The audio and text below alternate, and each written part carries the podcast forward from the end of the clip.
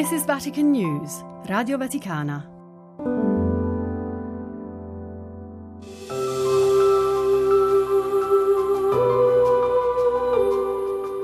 Anche chi sa poco o nulla di lui, quando scrive un'email o guarda il calendario, calcola gli anni a partire da quello della sua nascita.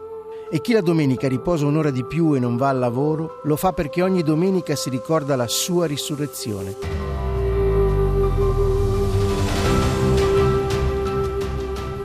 Chi è Gesù di Nazareth che ha condizionato così tanto le nostre vite? Sono Andrea Tornielli e questo è Nazareno, il podcast che vi racconta la vita di Gesù.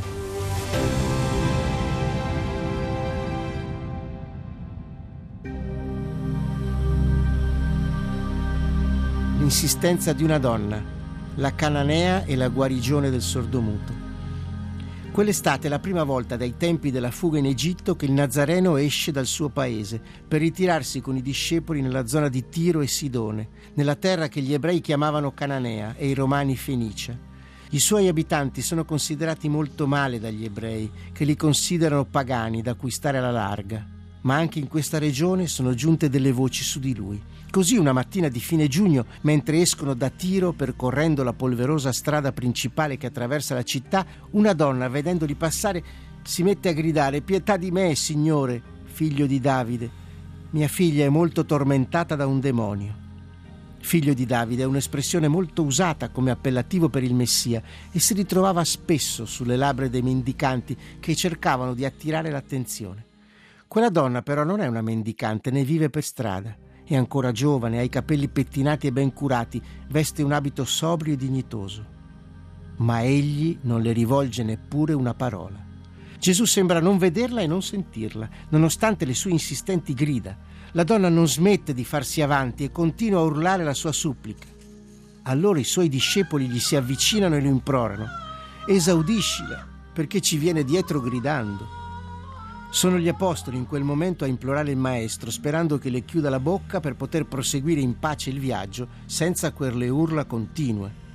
Egli risponde, non sono stato mandato se non alle pecore perdute della casa di Israele. Si trovano infatti in una terra considerata pagana dagli ebrei e Gesù vuole ricordare qual era l'obiettivo principale della sua missione. Ma quella donna si avvicina e si prosta dinanzi a lui dicendo Signore, aiutami. Ed egli risponde Non è bene prendere il pane dei figli e gettarlo ai cagnolini. Ancora una risposta dura. La cananea però non si arrende, risponde a Gesù usando il suo stesso argomento.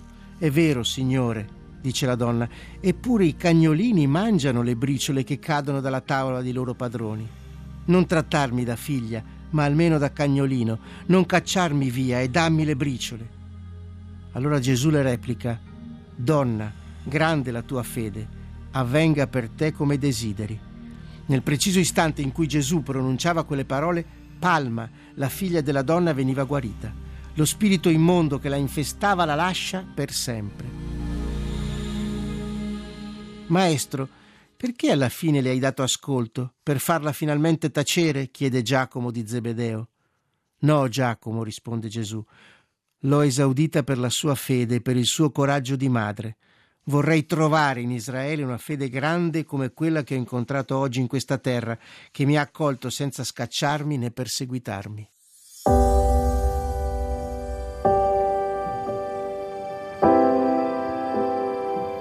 Viaggio di Gesù con i suoi continua tranquillo.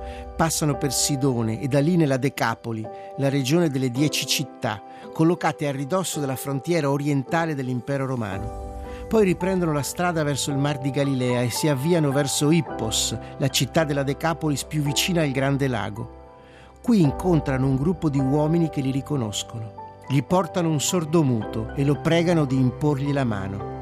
Anche questa volta Gesù si commuove e non si ritrae sceglie una via inedita per esaudire il desiderio di quel povero derelitto che dimostra il doppio dei suoi anni ed è stato cacciato dalla sua famiglia. Porta un nome greco, Alipios, ma non ha mai potuto pronunciarlo né udirlo pronunciare. Gesù lo prende in disparte, lontano dalla folla, gli pone le dita negli orecchi e con la saliva gli tocca la lingua. Guardando quindi verso il cielo emette un sospiro e gli dice e fatà, cioè apriti. E subito gli si aprirono gli orecchi, si scioglie il nodo della sua lingua e parlava correttamente.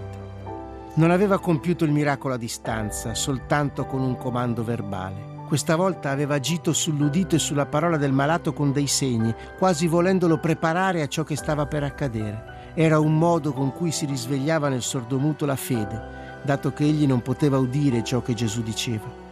Per Alipio è come rinascere. Di colpo ode le voci dei compagni che lo attendono poco distante, il fruscio del vento, le urla dei mendicanti, il chiacchiericcio che si leva dalla strada principale di Ippos, brulicante di commercianti.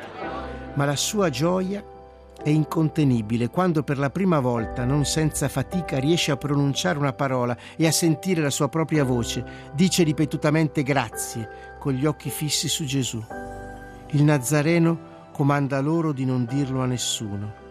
La gioia per la guarigione e l'incontro con Gesù sono però incontenibili. Più egli lo proibiva, più essi lo proclamavano e pieni di stupore dicevano ha fatto bene ogni cosa, fa udire i sordi e fa parlare i muti.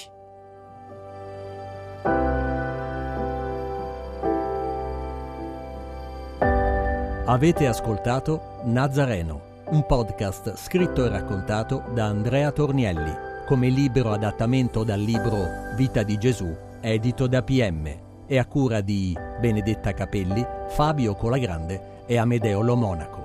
Realizzazione tecnica di Adriano Vitali.